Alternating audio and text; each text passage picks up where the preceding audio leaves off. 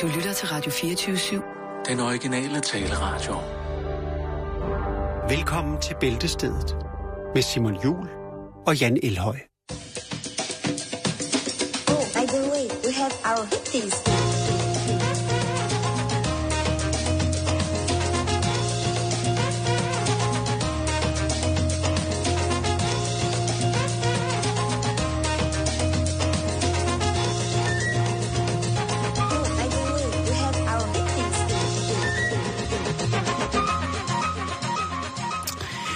Glædelig mandag, og rigtig hjertelig velkommen til herinde for øh, på en af årets aller, aller sidste dage.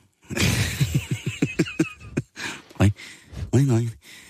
Men lad os da bare starte. Lad os da hoppe ud i det, fordi Ja, ja, komme i øh, verden den står jo ikke stille, bare Nej, fordi at øh, der er nogle andre mennesker, som synes, at øh, det skal den.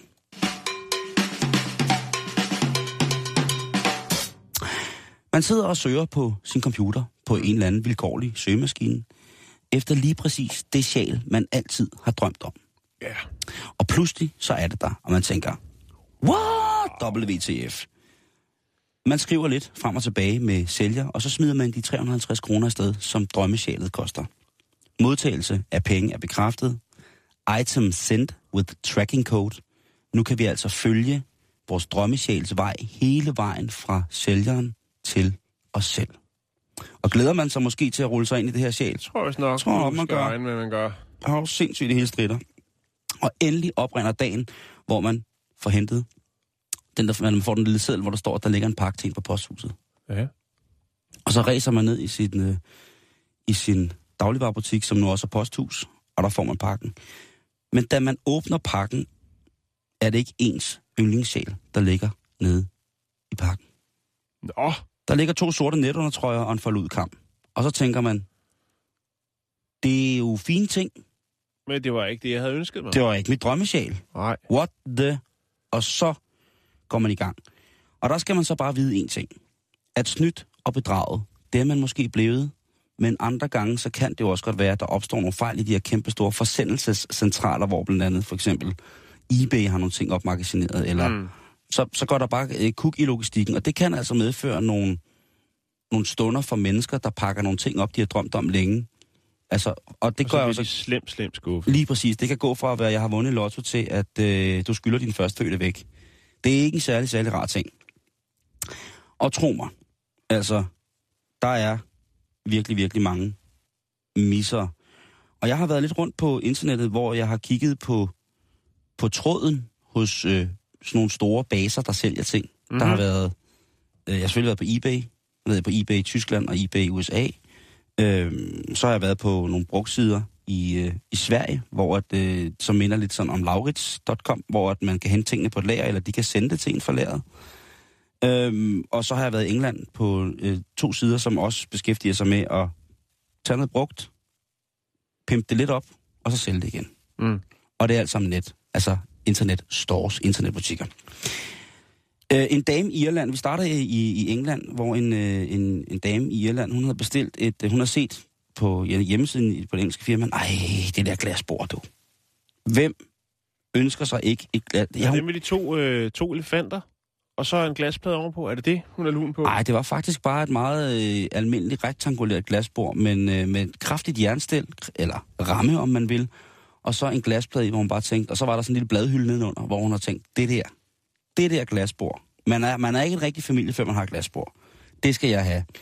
Så hun konfronterer manden med det, og manden han er faktisk også sådan, det der glasbord, det er æderom pænt, det skal vi bare have. Eller så tænker jeg, du får det, så får jeg lidt fred. Lige præcis. Ja, lige præcis. Men i hvert fald så får hun bestilt det glasbord. Øj, hvor hun glæder sig til det. Og så kommer der en ret stor kasse, hvor hun tænker, det var dog fantastisk. Nu skal min stue bare pimpes helt hårdt. Ja, Og da hun så åbner det, så i stedet for sit glasbord, så ligger der altså 40 poser med guldfisk. okay. Det kan jo smutte. Jeg Hvad, tænker, hvad så? Så laver hun en gryderet, eller? øh, nej, øh, hun synes faktisk, det er ret sjovt.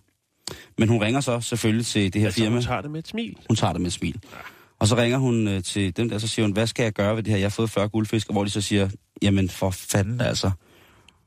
Og så undersøger de, om der står en anden en, der har bestilt, øh, har købt et Så- kæmpe stor en havedam, og så nu står og mangler 40 guldfisk, og i stedet for at få et glasbord.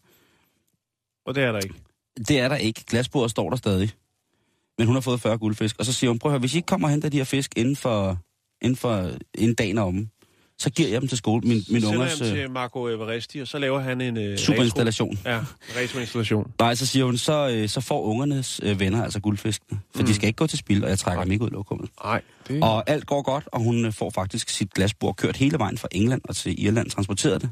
Og øh, guldfiskene, de øh, bliver faktisk delt ud til børnene alligevel. Fordi da, de, da, da firmaet kommer og siger, de ved hvad, vi er virkelig ked af det her, men skal vi ikke alle sammen sørge for, at de her guldfisk får et rigtig, rigtig godt hjem? Og det må jeg altså meget undskylde. Så er der en mand i, øh, på en tysk hjemmeside, som har bestilt tre sjældne tegneserier, og der, der kan jeg jo virkelig følge med, for det er jo også noget, jeg rigtig godt kan lide. Øh, og da han så... Og det, det, vi taler om, at øh, vi er op omkring at bestille tegneserier for omkring 2500 euro. Det er mange penge. Det er mange penge for Ja, gamle er. tegneserier. Det er, en, det, der skal man være hardcore uh, comic lover for ligesom at komme ind i det. Ja, for mange penge i hvert fald. Eller, eller andet. Åh oh, jo, men det er i hvert fald... Øh, og, Øh, hobby kan ikke gøres op i penge. nej, og han får, han får lige præcis det der... Øh, han får lige præcis den her seddel fra øh, eller, øh, internetnota, mens han sidder på sit arbejde og siger, øh, fordi de her, de skal overbringes med bud, de her Mhm. tegneserier, fordi det er, øh, det er ret, det, det er dyre sager, det er nu ikke bare noget, man sender. Og politikken for det firma, han har bestilt det fra, det er, at jamen, køber man for over 1000 euro og er inden for landets grænser i Tyskland, jamen så kommer vi altså og leverer det til dig. Så han bliver bedt om at være hjemme øh, på et vist tidspunkt på en almindelig arbejdsdag. Han tager fri fra arbejde, en halv dag fri fra arbejde, tager hjem. Og øh, på et tidspunkt så kommer der en stor lastbil ud foran hans dør, og han tænker, det var da dejligt, nu kommer mm. min tegneserie. Mhm. Øh, I stedet for så får han en palle hundemad. Sådan, noget, sådan, noget, sådan nogle små bakker, øh, som, Ja. ikke? Dem, dem får han en palle af i stedet Små for. leverpostejsbakker. Ja. Øhm, og det er han jo ikke, øh, altså han har ikke hund, og han bor i en lejlighed, hvor at man ikke må have dyr. Så at, bare det, at naboerne ser, at han har får en palle hundemad, det, så tænker de jo, okay, hvad sker der der? Altså, og han øh, bliver selvfølgelig rigtig, rigtig, rigtig træt af det her, og ringer selvfølgelig prompte til firmaet og siger, prøv at, jeg skal ikke bruge en palle hundemad. Jeg skal bruge min tegneserie. Det er jeg, det, jeg har betalt i dyre domme for. ja. Jeg har levet af tun i en måned, eller et halvt år for at få råd til tegneserier, så nu kan I godt komme med dem der. Og øhm, firmaet siger, det er ikke det, du har krydset af på. Jeg siger, jo, det er det, jeg har, jeg har krydset af på, at jeg skulle købe det der. Det er 100% sikkert. Øh, og det bliver så en kæmpe sag. Fordi at han jo, altså for det første ikke kan bruge tre paller hundemad til noget, og for det andet, fordi han har smidt 2500 euro efter noget, som ikke eksisterer åbenbart. Mm. Og det viser sig så, at det der firma har lavet lidt hokus pokus en gang imellem. Så det endte med, at fordi han fik de fucket op over for ham, så fik de ejere af det der store internetfirma, som havde kørt det der, det var, jeg tror, det var Tysklands fjerde største, øh, de fik sgu en rusketur i, i Spjellers. Og øh, ham her, ja, han fik jo desværre ikke sin tegneserie, men han fik sine penge igen. Så er der i USA en familie, som bestiller sådan en byg selv svømmepøl, sådan en stor rund en, man kan sætte ud i haven, Ja. og som en, en virkelig stor en. Øh, og i stedet for uh, svømmepølen, så modtager de i kasser øh, seks rutsjebaner til legepladser. Okay. Hvor faren han også bliver sådan lidt, ja, hvad skal man gøre her? Han ringer til firmaet der og øh, siger, prøv at høre, øh, vi har ikke fået, altså, vi har ikke fået det her, vi har bestilt. Du har ikke fået det, vi ønskede. Vi har, derimod har vi fået øh, seks rutsjebaner, som man selv kan samle, og det er ikke lige præcis det, vi mangler. Firmaet er så så friskt, at de tilbyder ham at beholde en af rutsjebanerne, så kommer de hen i de fem andre sammen med svømmepølen og hjælper med at sætte den op, plus han så får krejlet en gratis pumpe til svømmepølen. Nå, men så er der jo ikke. Så der er jo ikke noget, der er så Nej, skidt, at det ikke er godt for noget. Så er der et ældre ægtepar i Sverige, som bestiller sådan nogle kurvestole, der hænger på verandaen. De der runde nogle, der ligner sådan et, halvt, et æg med et hul i, man kan sidde ind i. Og vi taler som et ældre ægtepar, som har, øh, har købt sådan et, et, et dejligt svensk træhus til deres otium. De får så at vide, at de er på weekend et sted, og så får de så at vide, at deres brosten, eller deres, hvad hedder det, nu gav den væk, men deres, øh, deres kurvestol vil komme dagen efter og stå på terrassen i kasser, om der er nogen, der kan tage imod dem. Der er så en nabo, der ringer til dem og siger, at, øh, at de har fået kurvestol. Til gengæld så har de altså fået knap et ton brosten. Altså sådan noget fint hugget græn, svensk granitbrosten har de fået i stedet for. Og der tænker jeg, hvad fanden er det for et netfirma, som har et lager, som også har brosten liggende, når de egentlig bare sælger kurvemøbler? Der var, ikke, Ja, nogen, der var ikke nogen ende på historien. Det var, det var bare det, at de havde bestilt kurvestol, og så fik de knap et ton brosten i stedet for, og det var de simpelthen ikke særlig glade for. Det kunne de rigtig bruge til noget. Og så er der jo så det der med de mennesker, som pakker de her pakker. De har jo altså de har det sindssygste fuld elektroniske computer øh, øh, lagerstyringssystem. Ja. Det er helt overdrevet. Du ser sådan nogle små robotter, der kører rundt. Det, jeg skal prøve at se, om jeg kan finde linket. Så Det er lægge op til jer, kære lyttere. Øh, der var til gengæld en af de her lærer med, altså måske er det meget godt med robotter, fordi at øh, Der er lige lidt her om, om, om en lagermedarbejder, som hygger sig med at pakke lidt godt med, øh, med, med ned med de fleste pakker, han laver. Altså Så når han, ekstra? går, når han går der om natten og, og pakker for sig selv og hører høj P4, Ja. så tænker han, dem der har bestilt det her, de skal da lige have. Og der har han altså sendt øh, blandt andet øh, en cheeseburger med, Ja.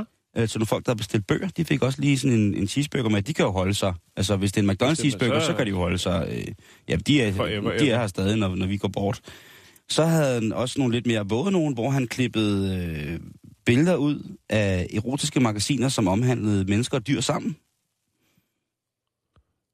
Og det var der fælden klappede. Ja. Det, det skulle de altså ikke have, da de havde bestilt nogle ting. Så dukkede der lige pludselig sådan et, mærkeligt billede op. Det var ikke så godt. Så han blev selvfølgelig knaldet for det, og fik en bøde og blev fyret for sit arbejde. En, som egentlig godt kan forstå, men ikke ville have gjort det samme som, et øh, bud fra et øh, firma, som sender utrolig meget eksklusivt lingerie rundt omkring i verden. Mm-hmm. Han havde det øh, sådan, at øh, når han så pakkerne komme ud der, så kunne han sgu godt selv øh, tænke sig, når han kørte der i budbilen ud til postforsendelsecentralen, så kunne han sgu godt selv lige åbne på at åbne kassen med undertøjet i. Og så lige prøve det selv. Ja. Og så lige tisse i det. Nå, Og så lige pakke det ned igen. Men øh, han har brug for hjælp, lad mig sige på det. han havde rigtig meget brug for hjælp, og han tænkte heller ikke rigtig over det der med, at tisse og urin indeholder rigtig, rigtig meget DNA. Og eftersom han var tidligt straffet, så var han havnet i et DNA-register. Og ja, da der var en kunde, der sagde, prøv at høre, det her undertøj, det lugter altså lidt mærkeligt. Det er det rigtige, men det dufter ret mærkeligt. Og så, da de så fandt ud af, det er da ikke af det. Nej, Nej, det, det lugter ikke af. Altså, tror du, det er? Ja, det er sgu nok taget. Så han, øh, han fik også ben at gå på, sin egen, ud af butikken, og blev bedt om ikke at komme igen. Han blev politialmeldt, og derfor blev han også tilbudt, han blev politialmeldt og anmeldt for øh, herværk øh, og forstyrrelse af personlivets private fred og ro, fordi han havde pisset i noget undertøj, folk havde betalt for. Så øh, han får nok ikke under, undertøjsarbejde eller lærarbejde mere på den måde. Men øh, så er jo så meget. Godt fundet, Simon. Tak. Ja, det var faktisk... Øh, der er mange af sådan nogle ting. Men man skal så også bare vide, at når man så køber noget på nettet, ikke, så er der altså rigtig, rigtig, rigtig mange muligheder for, at det kan gå godt igen. At det kan blive godt igen, hvis man får Jo, noget jo, forkert. Ikke? For tvivl ej. steder, der er serviceniveau i top, når du Ja. handler på nettet. For tvivl ej.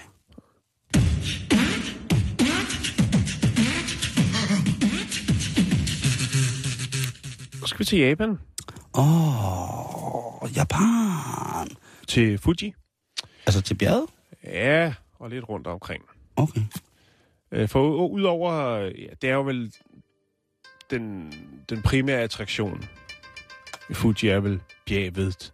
Ja, og så er det selvmordsguiden, øh, guiden, ikke? Ja, Suicide den, Guide. den tror jeg sgu ikke, der er så mange, der napper. Det er mere sådan nogle utrære personer som os. Men altså, Okay. bjerget. Og så er der jo også de her sådan, øh, Five Lakes. Ja. Som også kan et eller andet smukt. Det er meget. Øh, Øhm, og der kommer jo mange og kigger på det ene og det andet der. Det er bjerget, søerne, eller hvad det nu er. Så øh, kræver det jo også, at der til tider er brug for et sted, hvor at folk kan komme af med, hvad de nu skal af med. Altså toiletter. ja. Der har åbenbart været lidt problemer med, at nogen ikke helt på, altså mænd på herretoiletterne ikke helt har kunne ramme plet. Altså, de har Der er kommet lidt, lidt ved siden af. Ja, der er kommet lidt tids øh, på gulvet. Man kan faktisk godt se det tit, når man står foran et pissoir. Altså, er der sådan nede foran, sådan rundt om, hvad skal man sige, selve kolben på pissoiret, der kan godt være sådan, hvor, hvor at det, de fliser, der er, de har en lidt anden farve eller noget. Der er nogen, der står og drøber lidt. Ej, det er så pinligt. At, Og nu er vi jo i Japan, og øh, der tænker man jo selvfølgelig, at det her, det er ikke... Det, det, det er noget gris. Det er jo, kan også være en af årsagen til, at der nogle gange lugter på pissoirer. Det er jo, ja, det, det tror jeg trygt, du kan stole på. fordi at folk de ikke helt rammer.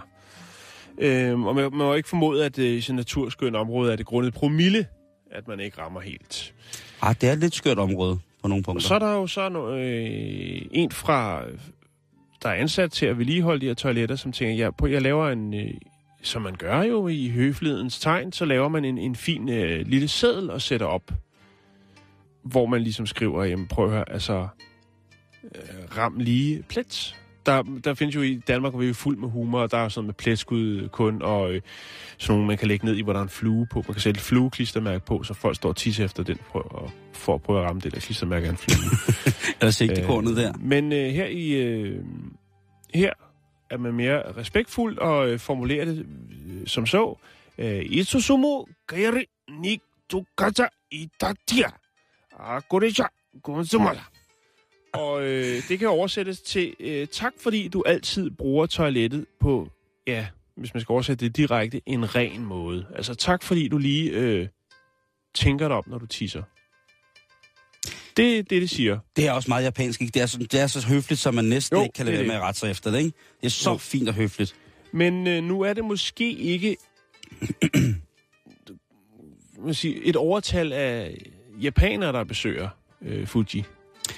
Det kunne også... Nej, Nej, altså, altså, de er der, jo- der er jo nok også øh, vesterlændinge og alt muligt andet. Jamen, det er der. Altså, man kan sige, at området omkring Mount Fuji, det er jo rigtig, rigtig populært i forhold til mange japanere, som tager ud og, og outdoor den, eller hvad man kalder den, ikke? Men det er jo nok omkring... Friluftslivet. Ja, altså, og der, der er, hvad hedder det, de der søer der, øh, Kawaguchiko og Saiko og Yamanakako, og hvad den sidste hedder, den hedder...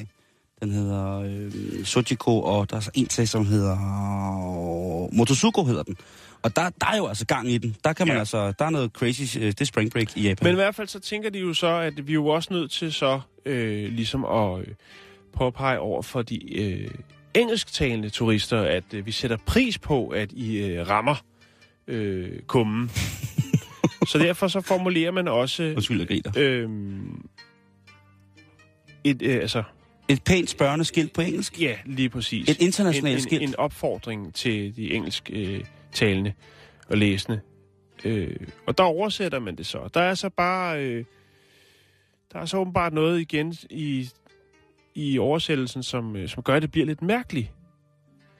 Oh, altså har de troet, at de har brugt øh, Google Translate? Nej, det tror jeg ikke. Men, men øh, det, der er i det, det er jo så, at det kommer til at lyde som, øh, vær venlig at træde nærmere. Din øh, tomahawk er ikke så lang, som du tror. Din tomahawk? ja. Åh, det, det er jeg nede med. Ja, det er meget fint. Det giver, altså, men det er jo nok ikke så... Det er et meget, meget, meget... Det er et aggressivt udtryk så, omkring... Så, så, øh, så passende... øh, Altså, fordi jeg tænker, hvis man læser det, så kommer man nok til at grine, og så kan det godt være, at man chatpisser lidt ud over det hele. Men det er jo også et aggressivt udtryk at bruge omkring fjorden, ikke? Altså, at når det bliver til en tomahawk. Ja, Det er altså, det er jo, altså, det er jo... For det første er det jo, hvad hedder det, den her indianerøksen Mm. fra, fra, fra, hvad hedder det, de, de, øh, de originale, den amerikanske originalbefolkning. Og så er det jo så også et missil. Ja, ja, ja. Jo, jo, jo. Men altså, Men også, øh, det er fedt, det, det er fedt at sige, øh, skal du ikke øh, have en tur med, med, med tomahawken? Det synes jeg, det synes jeg altså, det er... jo. Men altså, de hentyder så til, fordi det står på engelsk, som om, at Vesterlændinge jo så... har mindre tomahawker, Ja, og det er derfor, at de tisser ved siden af. ja. Altså, vi Altså, taler de om... tænker, jeg er nødt til at, at stå to meter fra, fordi jeg har en ordentlig tomahawk. Ja, og alle ved jo godt, at asiatiske Tomahawk. mænd, de besidder jo sjældent store tomahawker. Det er meget øh, forskelligt, men da jeg var i et onse, sådan et øh, Dampbad. dampbad i Japan, der... Øh, Der så du store tomahawker fra asiatiske nej, det gjorde jeg faktisk ikke. Der var fa- nej, det skal vi Jo, det kan jeg godt sige. der var faktisk en, der det så ud, som om han slet ikke havde noget. Der var bare krat. Ja. ja, det er jo mig. Nej, det var ikke dig. Nå, okay. Men du det, har ikke... Nå, det skal vi ikke snart, vi skal videre. øh, men, men altså, ja, det, der har stået en englænder, og han har stået og tisset, så han, har han luret lidt over det her. Og tænker, der må jo have været en eller anden, der har fortalt dem, hvordan de skulle oversætte. Der er det så blevet til det her. Øh, træd nærmere, øh, så stor er din tomahawk heller ikke.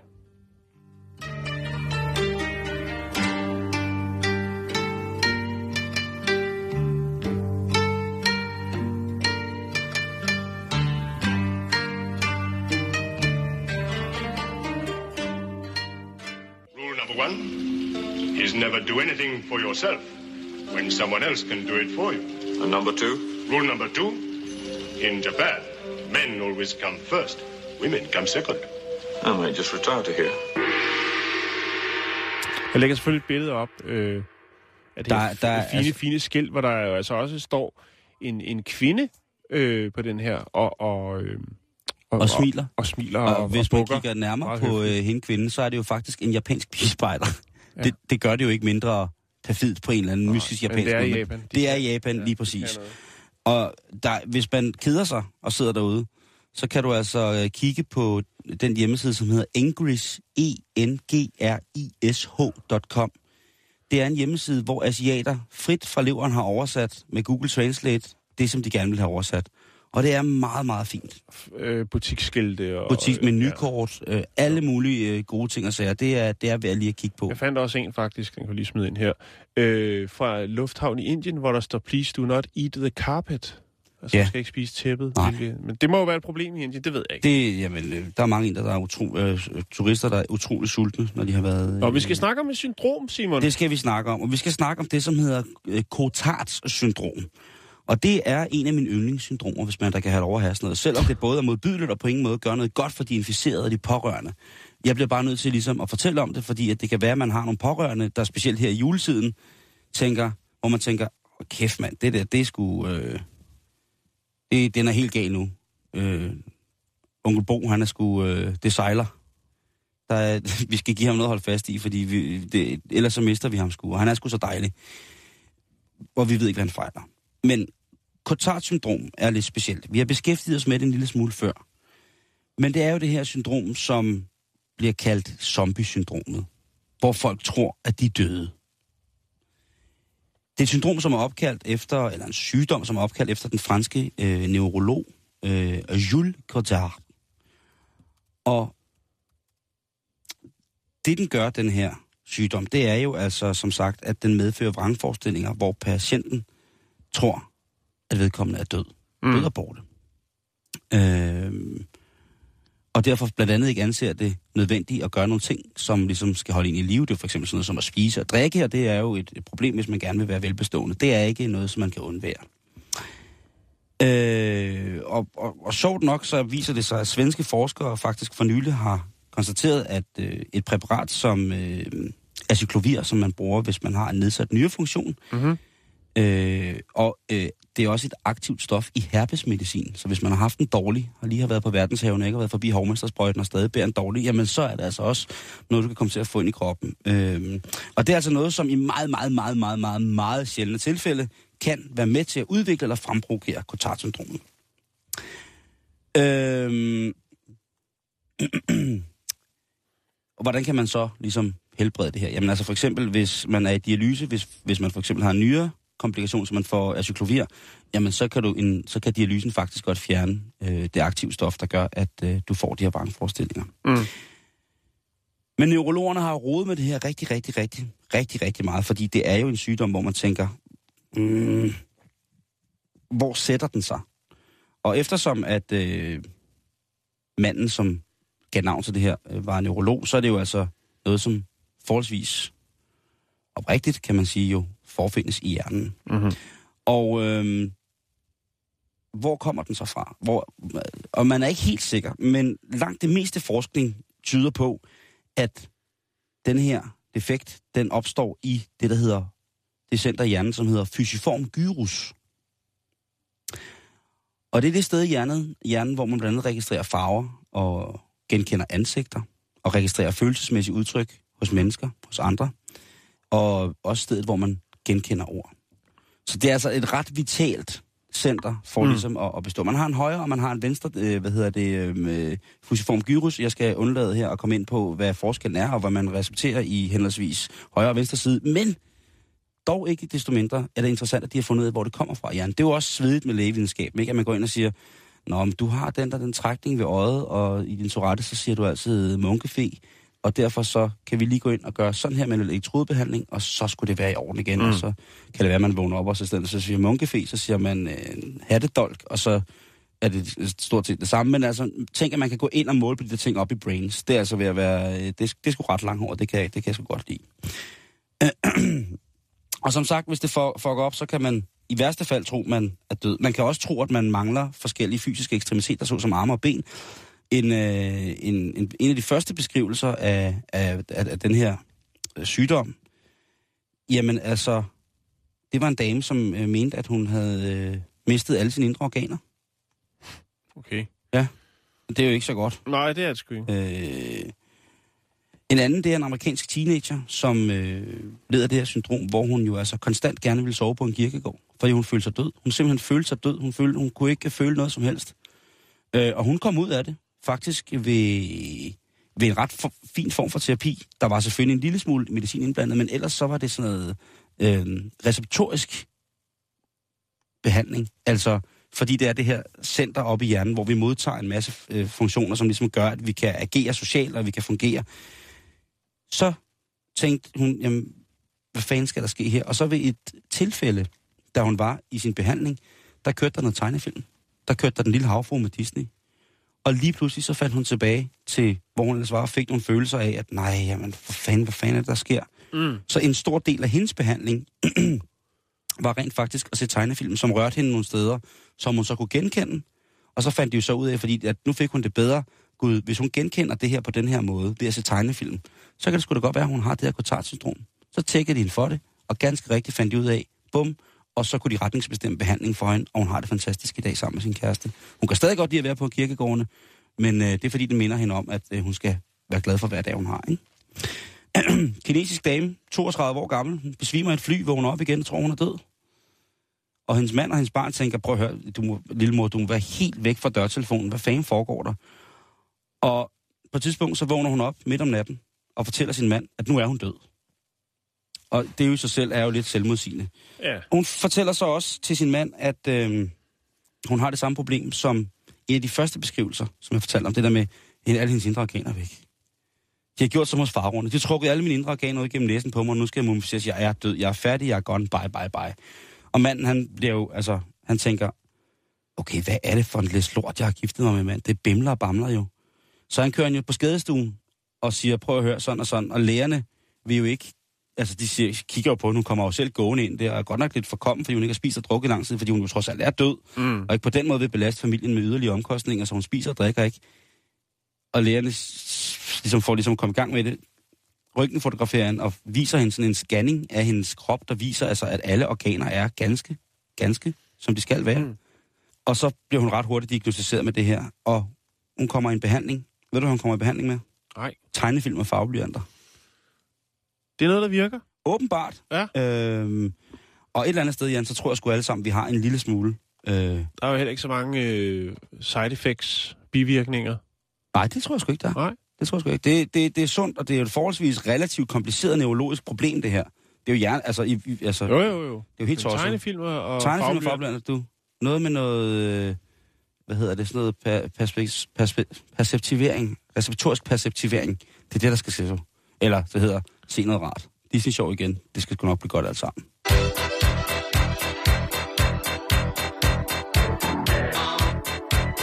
Le fleuve, le fleuve, avec vous, le fleuve est si beau que mon cœur nage au fil de l'eau. À ce rythme, la vie, ma tendre amie, sera pour nous trop courte. Mangeons le pain, gardons l'ami. Le fleuve, le fleuve, fleuriront pour moi et vous. Mais ne sommes-nous pas aussi fous que ces poissons avalant les croûtes en faisant des bulles au long de la route? Le fleuve, le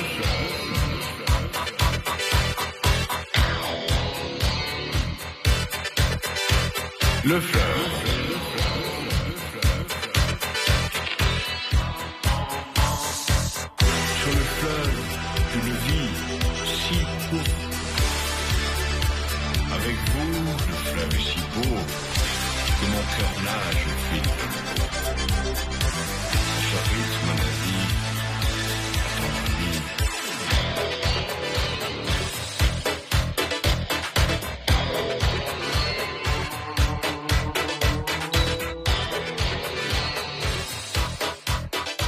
Så skal vi snakke om et øh, nyt udtryk. Men øh, et udtryk, som knytter sig til et fænomen, som man sikkert øh, har set, observeret eller selv øh, udført.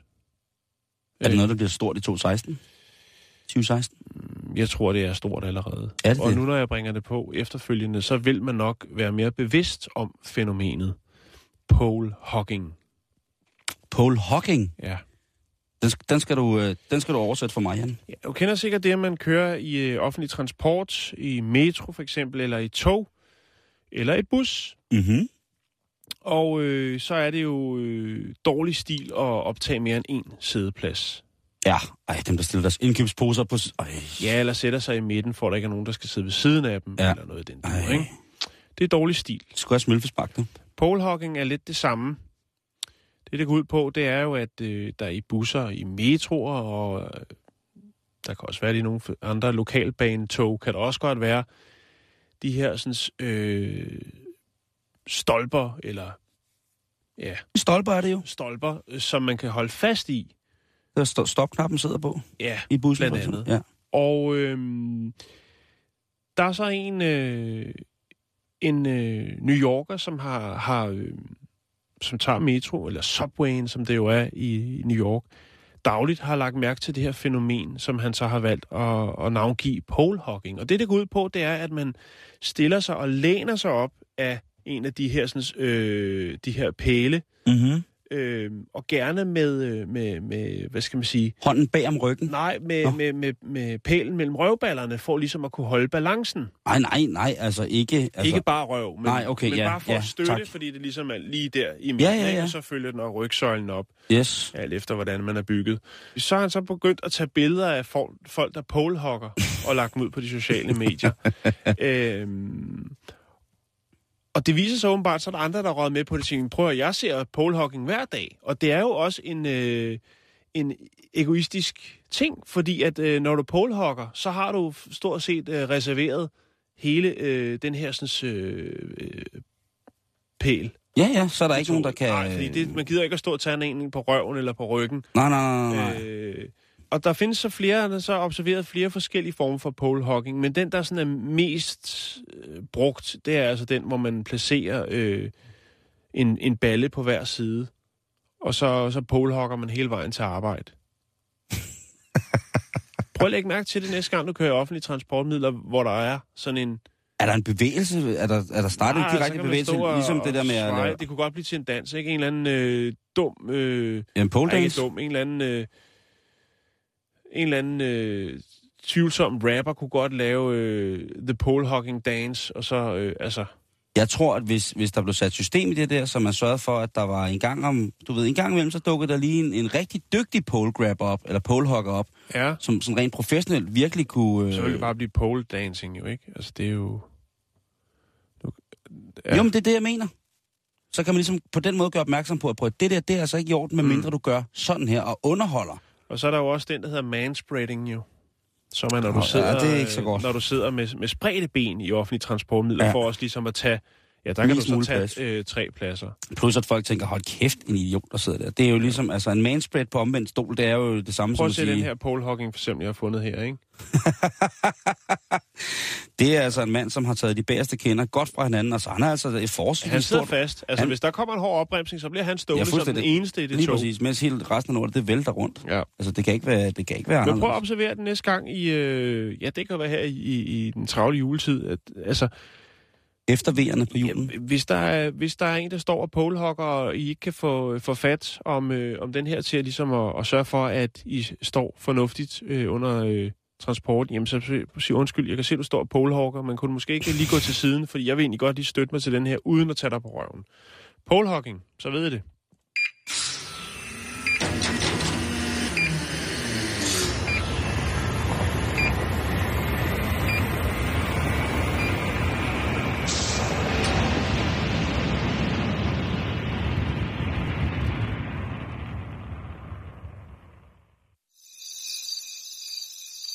Det er radiodirektørens hjemmelavede fyrkeri, der her blev afspillet en optagelse af.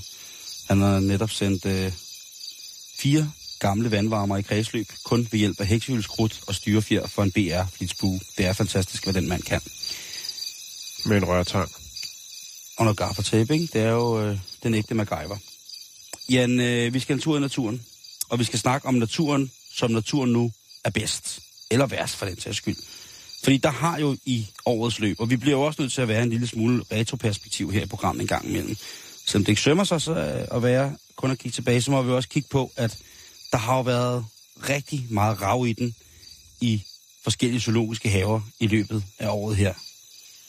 Ja, Og det- Odense, Odense Zoo er vel det sidste skud på... Med løven, Leo, Ja, eller hvad det nu var det. Og så har der jo været Marius. Giraffen, og, ja. Og, og Danmark er jo som, som, som zoologisk haveland jo blevet lagt for internationalt had, hvor Og altså... Radio 24 har også været, øh, er s- altså, blevet øh, reddet godt rundt. Ja, The AJ, altså Asger Juhl, han har jo, øh, og, og hvad hedder det, øh, øh, Young Gun Christoffer, altså, de, de har jo altså, de, de offrede jo på, altså de blodede jo på bedste vis og tog... Øh, øh, pas nu på, hvad du siger. Vi skal ikke her Nå, det, det står for min regning. Det skal du, det, behøver, det, det, det, er mig, der siger det her. Det er ikke, Ja, det er ikke ord, der kommer ud af så din skal mund. vi til at svare på alt det. Ja, vi men fik jo prøv høre, mange øh, henvendelser jo, også selvom det er Ja, lige præcis. program. Ikke, ikke har noget med os at gøre. Øh, men i, i, i hele taget det der med at tage, tage, tage livet af dyr, øh, så kan alle jo få det drejet ind på, at det skal være i forhold til at få noget opmærksomhed, og i forhold til osv. Og, videre, og med over, altså, og overlagt provokere for at få noget, noget opmærksomhed osv. Mm. osv. Ikke? Og øh, det er alle folk selvfølgelig i deres gode ret til at ytre sig om. Men lad os kigge på, hvordan dyrene i virkeligheden nogle gange selv kommer af dage ude i naturen. Øh, ja, okay. Og jeg har taget, øh, jeg har taget udgangspunkt i girafferne. Fordi det var der, det hele startede. Det var der, hvor at, øh, da Marius, han blev, øh, da der blev lavet verdens største pakke nakkekoteletter af et dyr, der var det jo altså, at det hele det gik ned. Der hele verden væltede ind over Danmark, og nej, hvor blev de stakkels øh, folk ude i zoologisk have, altså punket for, øh, for, for ja, alskens og pålagt og skyldsbelagt af alle mulige modbydelige og mærkelige, mærkelige, mærkelige formiddelkommende ting. Men ude i naturen, Jan, det er det, vi skal snakke om. Og der vil jo altid være ramachan, når nuttede dyr, de dør. Men det gør de jo altså også ude i naturen. Og specielt giraffen. For eksempel, Hele tiden, Simon. Jamen. Hele tiden. hvis man tager øh, vildpakken i Krugerstorp i South Africa, så døde der imellem 1996 og 99 nogle giraffer. Og de havde to, og de havde tre giraffer, men to af de tre blev altså ramt af lynet. Giraffer, de går jo ude på nogle steder, hvor at Den, hø- den højeste på savannen. Ja. Får ind i panden, ikke? Jo. Og den står så og rager op derude og, og guffer lidt på baobabtræet, eller hvad de nu går og hygger sig med. Og øh, ja, så kommer lynet, og så, øh, Som øh, og så er en de klar himmel. åbenbart ikke klar nok, øh, kloge nok til at, ligesom at indse, at øh, det her, det går ikke. Så de bliver jo bare stående, og måske står de endda og kigger op på, på himlen og tænker, øj, hvor er det pænt. Men det har nok været sådan altid, Simon. Lige præcis. Ja. Øh, faktisk så blev det den tredje giraf øh, i den her, øh, på det her vildreservat, blev faktisk også ramt af lynet, men overlevede. Den har lige siden hængt med hovedet ned og sovet og troede, det var en flamme. Nej, den, øh, den overlevede og, og, og, og havde det fint. Øh, en anden giraf, som også måtte øh, lide under øh, lynet og naturens vrede, jamen det var øh, i Disney World i Florida i 2003, hvor giraffen Betsy blev ristet af et lyn. Det var altså ikke rigtig nogen, der kan gøre noget ved. En ung giraf i øh, Louisianas Global Wildlife Center, øh, restitueringscenter for skadedyr, øh, som hed Dusty, han blev også øh, slået ihjel af et lyn. Først havde han stået under et træ, hvor lynet var slået ned. Så var han flygtet ud og, og tænkte, yes, den er god nok. Jeg slap væk, og så lige pludselig er det bare sagt... Og så, øh, mm ja, så var, øh, så var Der må Dusty... være nogen, der gik ind og lavede en øh, lynafleder til giraffer. Lige der, Jan, der, der, der, der stiger vores likability. En, øh, Sådan en som, øh, altså, som den, der er på de gamle kovertage, ikke? Sådan en... Øh, sådan, så skal dyret jo have en, en hat på, ja, ja. som så leder strømmen ned i jorden. Ikke? ned, og så Ja. hænger den ned af halen, ikke? Jeg vil godt lave en stanjolhat til en giraf, og så trække et stykke stoltråd ned til jorden. Det vil jo i, det vil jo i teorien kunne fungere. Ja. Det er en skidegod idé. Det tror jeg, at... Øh, jeg ved, der er mange dyrepasser, der sidder og lytter med rundt omkring. Så lige pludselig en dag, hvis vi ser to giraffer med stanjolhat, når det trækker sammen, så ved du, at øh, nå, Jamen, det, det hedder bare en Jan Elhøj nu. I tager den bare. Det, det er super. Og det er jo altså øh, på en eller anden måde omsonst. Øhm, at hvor mange giraffer, der hvert år dør af lynnedslag. Det er jo naturens egen vilje, kan man sige. Hvis de havde evolutionsmæssigt været i kontakt med, hvad der var farligt for dem, ligesom så mange andre ting, så vil man tænke, at de jo evolutionsmæssigt har været på jorden i ret lang tid. Lynene har været på jorden i ret lang tid. Mange dyr lærer og, og udvikler sig efter, hvad der sker i naturen for dem. Naturen udvikler sig for, for til at forsvare sig imod lige præcis de dyr. Mm. Men så skulle man da tænke, at når det lynede og tordnede, så kunne det være, at giraffen måske skulle lære at holde, hold, hvad hedder det, holde et lav profil, kan man kalde det det? Det kan man godt. Okay. Det synes jeg er fint formuleret. Noget, en anden ting, som øh, giraffer er gode til, det er at kvæle sig selv. Øh, fordi at øh, nogle gange, så skal de jo op og have fat i de allerlækreste blade op i træet. Ja, Og der er jo på træer det, som hedder gaffelgren. jeg skulle lige til at sige det. Og øh, sådan en, gaf, altså sådan en giraf, den kan jo strække hals og stå på tæer, ligesom vi kan. Altså den kan strækkes helt vildt, og det er jo... Der er jo ikke særlig mange mennesker, der kan stå særlig lang tid på, på tæer i virkeligheden, hvis man skal, skal noget. Og det kan giraffen heller ikke. Den kan heller ikke strække sin hals og hele sin krop sådan så lang tid. Så hvis den lige kommer op, du ved, mm. og får fat og med sin lange giraftunge, Og så lige kommer ind imellem, lige for at strække sig og ind i sin gaffelgren. Så Ja. ja. sidder den i saksen. Ja, og øh, i 1966, der blev der på øh, BBC øh, vist et øh, program om giraffer på savannen, hvor en, en af David Attenboroughs medformidlere allerede dengang, var, havde, altså de filmede en giraf, som stod altså død i et træ, og hvor han så helt stille og roligt kravler op og kigger på den her giraf og fortæller, hvad det er. Det sker også for andre dyr. Det kan også ske for hjorter, gazeller, øh, dyr, som også har... Øh, øh, har fire ben og øh, spiser ting, som sidder der, hvor de lige akkurat kan nå. Der kan, det altså folk, øh, der kan de altså komme til at sidde fast. Øh. Så giraffer, det er ikke unormalt, at giraffer kvæler sig selv i træer, fordi de skal have noget at spise. Mm. En anden ting, som, øh, som girafferne øh, ikke er særlig gode venner med, det er faktisk øh, lavt flyvende fly på øh, sådan nogle øh, landingsbaner, som ligger midt ude på savannen, hvor der skal flyves forsyninger ind, eller medicin, eller skolebøger, eller sexlegetøj, hvad ved jeg.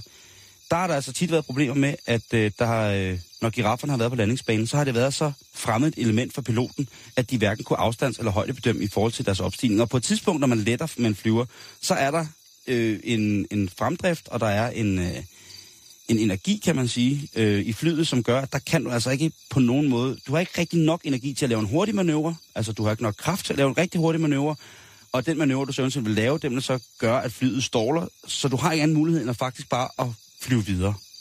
Og der har der altså været et par tilfælde af, hvor at, øh, der lige pludselig har stået en giraf midt på, på landingsbanen, hvor de skulle let. Og øh, så har piloten ikke rigtig kunne gøre så meget andet end at ja, flyve ind i giraffen. Øh, I 2000 på Santawani Airstrip i Botswana, eller Botswana, Botswana.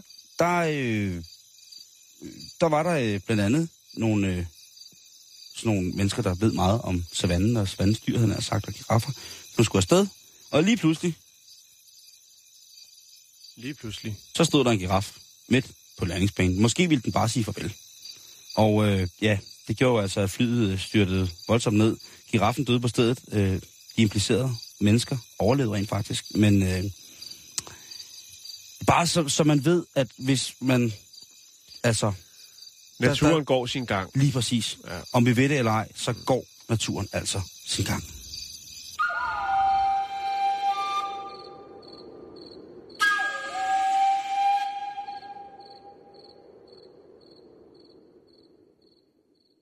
Ved du hvad, Simon? Nej, Jan, det Nu skal vi sgu en tur til Prag. Ikke fysisk, Nå, men øh, vi har en historie fra Prag. åh, det glæder jeg mig til. Ja, eller jeg har en historie. Det er jo en af verdens aller, aller, aller, aller, aller, aller, aller smukkeste byer. Og så er der selvfølgelig også Jeg har nogle... ikke været der, men hvis du siger det, så tror jeg på det. Den er rigtig, rigtig, rigtig fin, og den er også ved at blive smadret fuldstændig. Forestil dig det her scenarie. En lokal, eller måske en turist, spacerer ned igennem de forhenværende smukke gader i Prag. Åh, ned mod Karlsbroen. Ej, Øhm, lad os sige, det er en kvinde. Hun standser ved siden af en hjemløs mand. Så tager hun sin telefon frem. Og øh, så går hun på internettet. Hun tjekker hans e-mails, kontrollerer, hvor mange likes, eller tjekker, hvor mange likes det sidste Facebook-opslag har genereret. Mm-hmm. Det kan være, hun har taget et par flotte billeder, et par standardbilleder fra Prags gader. Hun kører hård min historie på snappen. Ja. Hvad for en billede tegner det i hovedet? Måske ikke noget, men jeg kan så fortælle dig, at det, der er lidt usædvanligt ved det her, er, det faktisk kunne lade sig gøre Og det er jo sådan, hvis man rejser, i hvert fald i, i, i den talende stund, så er der jo ikke særlig mange steder i...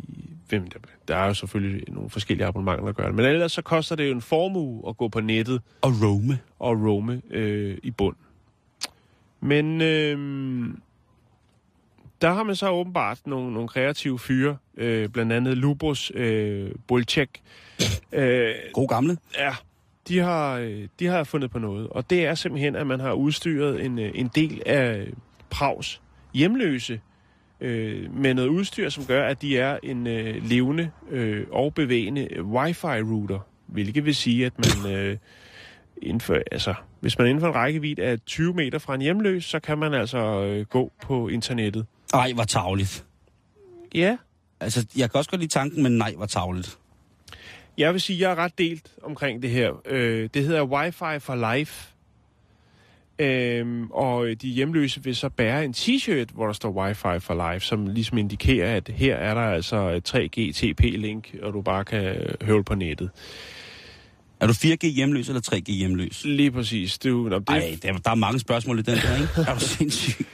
Øh, det startede faktisk som en uh, Indiegogo-kampagne, altså en crowdfunding-ting, hvor man ville uh, indsamle uh, 5.500 euro, altså 41.000 kroner, til ligesom at hjælpe uh, hjemløse til et bedre liv.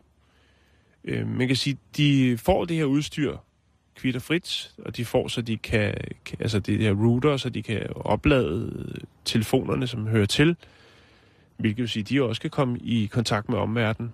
Men udover det, så er der jo også, det som også er en del af tanken, det er jo det her med, at, at, at folk så også kunne øh, måske, fordi du er nødt til at være inden for en radius, der kan være 10 mennesker på internettet øh, i en radius af 20 meter. Mm-hmm. Men det kunne måske også skabe lidt fokus på, at man står ved siden af en, en hjemløs, og måske tænker, at han gør mig en, en tjeneste, jeg kan komme på internettet, jeg giver ham lige lidt mønt for det. Ja, ja, selvfølgelig. Og så er tanken jo meget fin på en eller anden måde. Men jeg, jeg, jeg kan ikke helt finde ud af, hvor jeg har, altså, hvordan jeg har Det er, også, det er også svært med det der med, fordi på en, en, en eller anden side, eller på en måde, så giver du jo også den hjemløse en funktion. Det kan jo være, at de har haft et... Øh, Der er en t-shirt her, og en Ja. mand. Der står han med mobil. det kan jo være, at de har, at de har hvad hedder det, haft et subsistensløst liv. De har følt sig, øh, følt sig ignoreret af, af samfundet generelt, og at de lige pludselig får en funktion, og at de lige pludselig får en menneskelig kontakt. At det, Lige kan jo også, det kan jo bibringe noget, noget fuldstændig fantastisk og mm. Menneskeligt til det. Men tanken om at, at, at, at, at sende et menneske i en så skrøbelig position, og til at blive et hotspot. til at være et hotspot i bogstavelig forstand, til at blive udsat for så voldsomt et pres for nye fremmede mennesker, ikke? Jo, jo. Øh, prøv at tænke på at, at, at, at sige, ved, ved du hvad, kan du ikke bare komme med? Kan du ikke bare gå med mig rundt en dag? jo. Ikke? Og det, altså, jeg tør, jeg, og man har lige det, øh, køre op i en taxa og sige, prøv, jeg skal på sightseeing. Du er nødt til at lige at hoppe ind, for jeg skal være på nettet hele tiden. Jeg er simpelthen nødt til at få nogle likes i dag. det, altså, Det, ja, det er faktisk ikke første gang, Simon, at det er sket. Øh, det er første gang, jeg hører om det. ja, Der er delt mening om det, men det viser sig faktisk, efter at grave lidt rundt i det, at i Austin, Texas, øh, i marts måned, der var der også de her hjemløse, øh, der blev de her hjemløse hotspots også lanceret øh, under en, øh, en festival, der hedder SXSW. South by Southwest. Ja. Det er også en meget Austin idé, det der faktisk. Det Ja. der med, altså, fordi der kan man sige, de hjemløse i Austin, jeg siger ikke, de har det pisse godt, men de har jo blandt andet stadigvæk en masse... Jeg har været på nettet i mange år. Jamen, det har de, men de, de fik jo rigtig, rigtig mange hjemløse mm. til Austin efter øh, Katrina. De kom jo, der kom jo rigtig mange Ja. til Austin der. Mm-hmm. Så lige pludselig så steg antallet, og det blev en social belastning, men man har på sin egen austinesiske måde, fordi det er sådan en meget, meget social, demokratisk by, mm. den her, har de altså fået dem impliceret på en måde, så det, det er jo mm. selvfølgelig sådan et rigtig øh, sådan socialt øh, go happy, go smile Ja. tiltag, ikke? Øh, men det ser ud til faktisk, at nogen, der har gjort det tidligere, nemlig et reklamebureau, der hedder BBH, som ligger i New York. De ser ud til, at det er dem, der er hjernerne bag den øh, oprindelige idé. Mm. Øh, de nemlig også, øh, valgte også at udstyre nogle hjemløse med router, øh, men der gjorde man så det, at øh, der kunne de jo så se de hjemløse, hvem der ligesom var på, og så kunne de så øh, altså gå hen og sige, hey, du vil på nettet, jamen 15 minutter, det koster 2 dollars. Okay, Så det blev lavet sådan en lille business for dem. men det synes jeg da også er Og fint. den synes jeg faktisk er meget fin. Så, altså, jeg ved sgu ikke, for eller imod. Øhm, der, er jo også, der er jo også det her... Altså, der er jo også den der i, det gør man meget i USA, det der med, at så giver man folk de der jobs, hvor de skal stå og hoppe og danse i ført et eller andet kostyme, eller sådan, Ja, øh, stå med øh, ski- 50 meter til pizza, altså de præcis. Det er jo, det er og jo så kommer, noget- så kommer, Spons, så kommer SpongeBob op og slås med Bambi og sådan noget, ikke? Jo, lige præcis. Jeg, Men altså, det, det er et nyt, spændende, interessant. Jeg ved sgu ikke helt, hvor, om jeg synes, det er godt eller dårligt, eller hvad. Der, er- jeg er nok delt omkring det, men øh, jeg synes jo, det er en det er jo fantastisk... lidt nyt for Prag. jeg synes jo i hvert fald, det er en fantastisk idé i forhold til at skulle, øh, skulle aktivere de her mennesker. Jo, Det jo. Optur. Og interagere med, med, hvad skal man sige, everyday people. Jamen det der med at give folk, øh, give folk en rolle og give folk øh, noget, som måske kan skabe mening for dem i deres liv, det synes jeg skulle er... Øh, det må jeg sgu tage den af for. Det er ikke så skidt endda.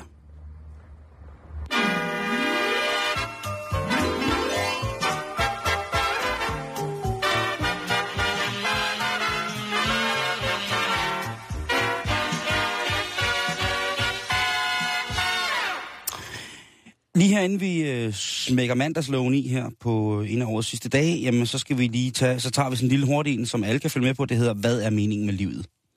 Og øh, meningen med livet, ja, altså det er jo virkelig jo nok et pænt, sindssygt stort spørgsmål. Folk, der ved, de har mening med livet, og derfor i alle mulige sammenhænge prædiker netop deres overbevisning om, hvad meningen med det hele skal være, det, det synes jeg er nogle mærkelige mennesker. Altså den dag, jeg sætter mig ned og tænker, jeps, det var det. Det var meningen med det hele så, så tror jeg sgu, jeg trækker stikket på mig selv et eller andet sted. Tænk, hvis nysgerrigheden efter græsset på den anden side forsvinder, jeg vil slet ikke overskue det. Mm. Altså den der tilfredshed. Åh, det her du, det, det vil jeg slet ikke. Fordi i 9 ud af 10 tilfælde, så er græsset bare grønnere på den anden side, så derfor skal man være nysgerrig. Ikke? Så det kan godt være, at det er grønnere, når man så endelig kommer på den anden side. Det kan godt være, at det er grønnere, fordi det har fået masser af kærlighed fra regeringens 16-punktsplan øh, i landbruget. Så det må jo så døje med senere, hvad man finder op af det.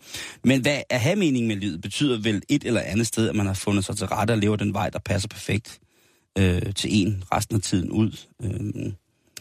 Men heldigvis så er der mennesker, der viger deres liv til bare at forfølge deres drømme, og så gør de det. Og det bliver vel på en eller anden måde både fascinerende, fantastisk og en lidt sørgelig måde at definere meningen med livet på. Men jeg har lige et par eksempler, hvis er, at man skal gå og lave nytårsforsæt i de her dage. Det kan jo godt være, at der er nogen, der går og gør det, Jan. Stadigvæk. Mm-hmm. Jeg ved ikke, om de gør det. Tag for eksempel den gode, gamle Max Thompson.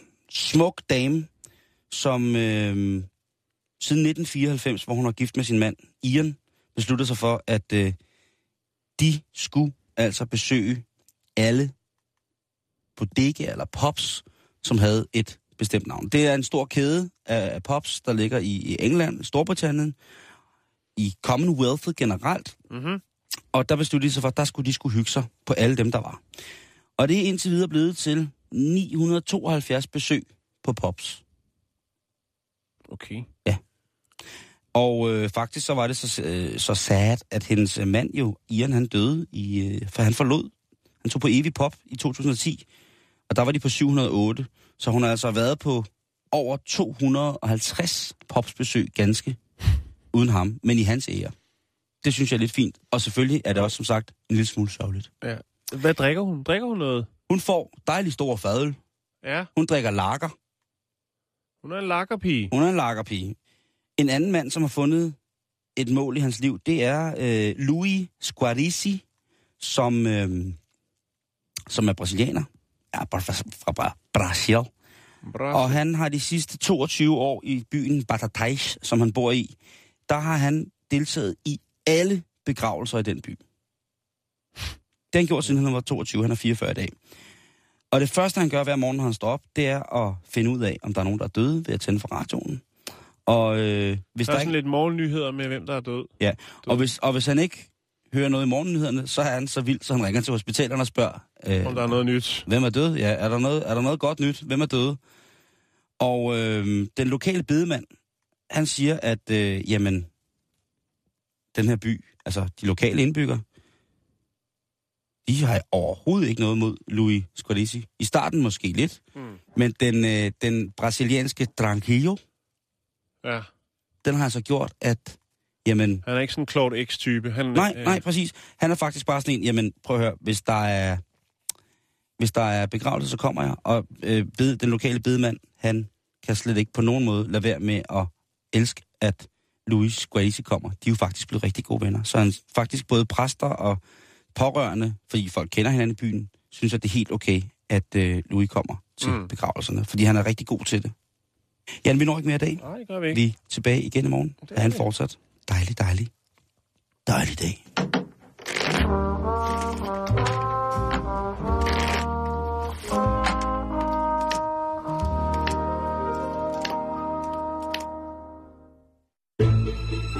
Du lytter til Radio 24 /7. Om lidt er der nyheder.